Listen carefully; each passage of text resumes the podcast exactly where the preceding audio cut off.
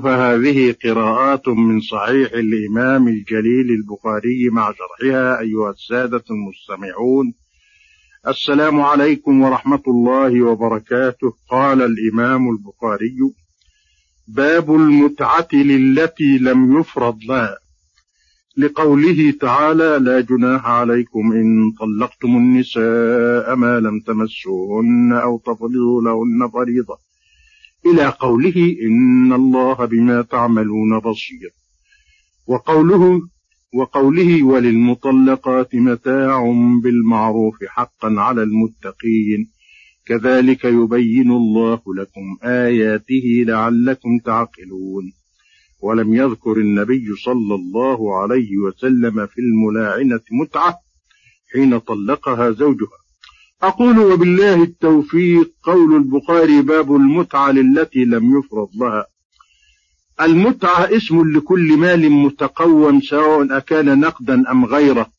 يعطيه الزوج لزوجته عند الطلاق سواء أكان قبل الدخول أم بعده وسواء فرض لها مهر أم لم يفرض لها مهر وذلك لجبر خاطرها وتعويضها بعض العوض. عما فقدته من نعمة الزوجية ولدفع ما يظن أنه طلقها لريبة أو نحوها لأنه لو كان لريبة لما أمتعها ولما أعطاها. والمتعة ليس لها قدر معلوم ولذلك اختلفوا فيها. وقد أمتع الخليفة الحسن بن علي من طلقها بعشرة آلاف درهم فقالت مال قليل من حبيب مفارق. ومن العلماء من أوجبها في كل حال ومنهم من أوجبها في بعض حالات الطلاق دون بعض. ومنهم من قال لا تجب مطلقا وهو الإمام مالك ومن تبعه. وأحق النساء بالمتعة من طلقت قبل الدخول وقبل أن يفرض له. وإليكم يا سادة شرح الآيات التي استدل بها الإمام البخاري بإيجاز وهي أربع آيات. الآيتان الأوليان من سورة البقرة 236 و 237 وإليكم شرحه.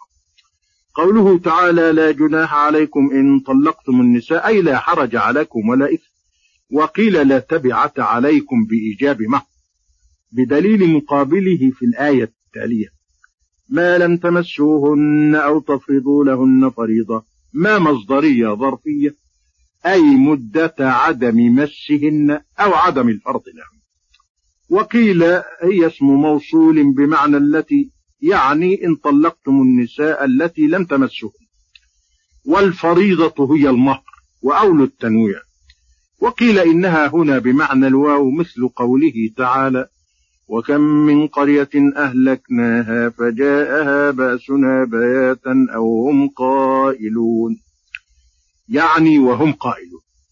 ومتعوهن أي أعطوهن شيئا يكون متاعا لهن وجبرا لخاطرهن وكسرهن. وقد استدل كثير من السلف والخلف بقوله ومتعوهن على وجوب المتعة لأن الأصل في الأمر الوجوب. وقد اختلف العلماء في ضمير في الضمير المتصل في قوله تعالى ومتعوهن. من المراد به من النساء؟ فقال ابن عباس وابن عمر وجابر بن زيد والحسن البصري وأبو حنيفة وأصحابه والشافعي وأحمد وإسحاق بن راهويه المتعة واجبة قبل البناء أي الدخول والفرض. ومندوبة في حق غيرها وعلى هذا يكون مرجع الضمير لفظ النساء. وقال الإمام مالك وأصحابه المتعة مندوبة إليها في كل مطلقة وإن دخل بها إلا التي لم يدخل بها وقد فرض وقد فرض لها فحسبها ما فرض لها ولا متعة لها. وقال أبو ثور له المتعة ولكل مطلقة وأجمع أهل العلم على أن التي لم يدخل بها ولم يفرض لها أنها لا شيء لها غير المتعة. قوله تعالى وعلى الموسع قدره وعلى المقتر قدره. الموسع ذو السعة والغنى. والمقتر أي الفقير المضيق عليه قدره. والآية دليل ظاهر على أن المتعة على حسب حال الزوج يسارا وإعسارا. وقدره قرئ بفتح الدال وسكونها. قدره وقدره. وهما قراءتان سبعيتان وهما لغتان فصيحتان ومعناهما واحد. وفي التعبير بعلى ما يدل على وجوب المتعة. قوله تعالى متاعا بالمعروف أي متعوهن متاعا فهو منصوب على المصدرية بفعله المعجوب وفي هذا أيضا ما يدل على الوجوب. والمعروف هو ما عرف شرعا وعرفا ومروءة بين الناس. فمن ثم اختلف العلماء في أعلاها وفي أوسطها وفي أدناها. وهذا الجزء من الآية نص على أن المتعة تقدر بحال الزوج يسارا وإعسارا. والله لا يكلف نفسا إلا وسعها. حقا على المحسنين أي حق ذلك حقا. والحق هو الأمر الثابت الواجب فهو يدل على الوجوب أيضا. وقوله على المحسنين أي الذين يحسنون بأداء الفرائض واجتناب المعاصي. وقد استدل بعض العلماء بقوله على المحسنين على أن المتعة غير واجبة وهو استدلال غير صحيح. ومن قال إن الإحسان ينافي الوجوب لقد جعل النبي صلى الله عليه وسلم الإحسان أعلى درجات العبادة في الحديث المتفق عليه حديث جبريل فقد قال الإحسان أن تعبد الله كأنك تراه فإن لم تكن تراه فإنه يراك. وأما من زعم أن الإحسان يكون في المندوبات لا في الفرائض فقد أبعد النجعة. والاستعمالات القرآنية ترد ذلك ولا يتسع المقام لذكرها. نعم هذا أمر اشتهر في عرف الناس ولكن عرف الناس لا يحكم على تفسير القرآن قوله تعالى وإن طلقتموهن من قبل أن تمسوهن أي تدخلوا بهن. فالمساس كناية عن الدخول والمراد بالمساس المباشرة التامة. وقد فرضتم لهن فريضة أي مهرا. فنصف ما فرضتم يعني فالواجب نصف وما فرضتم. فهو خبر لمبتدأ محذوف إلا أن يعفون. أي النساء وذلك بأن تتنازل له عن النصف. وتعطيه المهر كله مروءة وتنزها وورعا أو يعفو الذي بيده عقدة النكاح والظاهر أن المراد بها الزوج وإليه ذهب أبو حنيفة ومن وافقه. وقيل هو الولي وبه قال الإمام الشافعي وفسر به الآية والعفو أن يتنازل لها الزوج أو الأولياء عن النصف ويترك لها المهر كله مروءة وفضلا وسماحة وخلقا. قوله أن تعفوا أقرب للتقوى جملة من مبتدأ وخبر.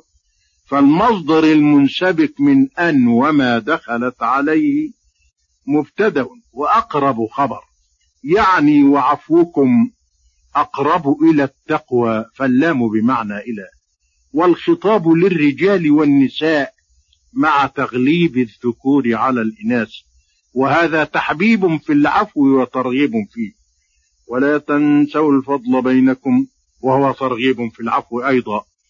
والفضل المراد به التفضل وتغليب السماحة والبذل على التشاح والكزازة. قال المجاهد الفضل إتمام الرجل الصداقة كله أو ترك المرأة الذي لها وليس من شك في أن من فعل ذلك أخلف الله عليه في دنياه وأجزل له الثواب في أخراه.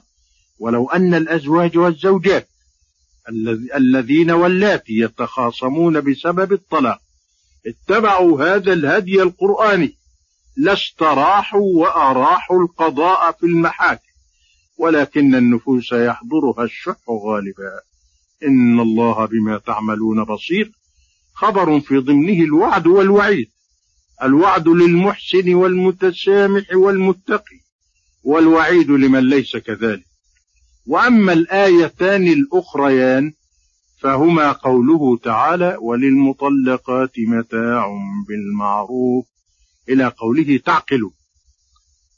وللمطلقات متاع بالمعروف تعميم بعد تخصيص فقد ذكر الله في الآيتين السابقتين حكم من طلقت قبل الدخول وقبل فرض المهر وأن لها متعة واجبة إلا عند مالك رحمه الله وهنا عمم.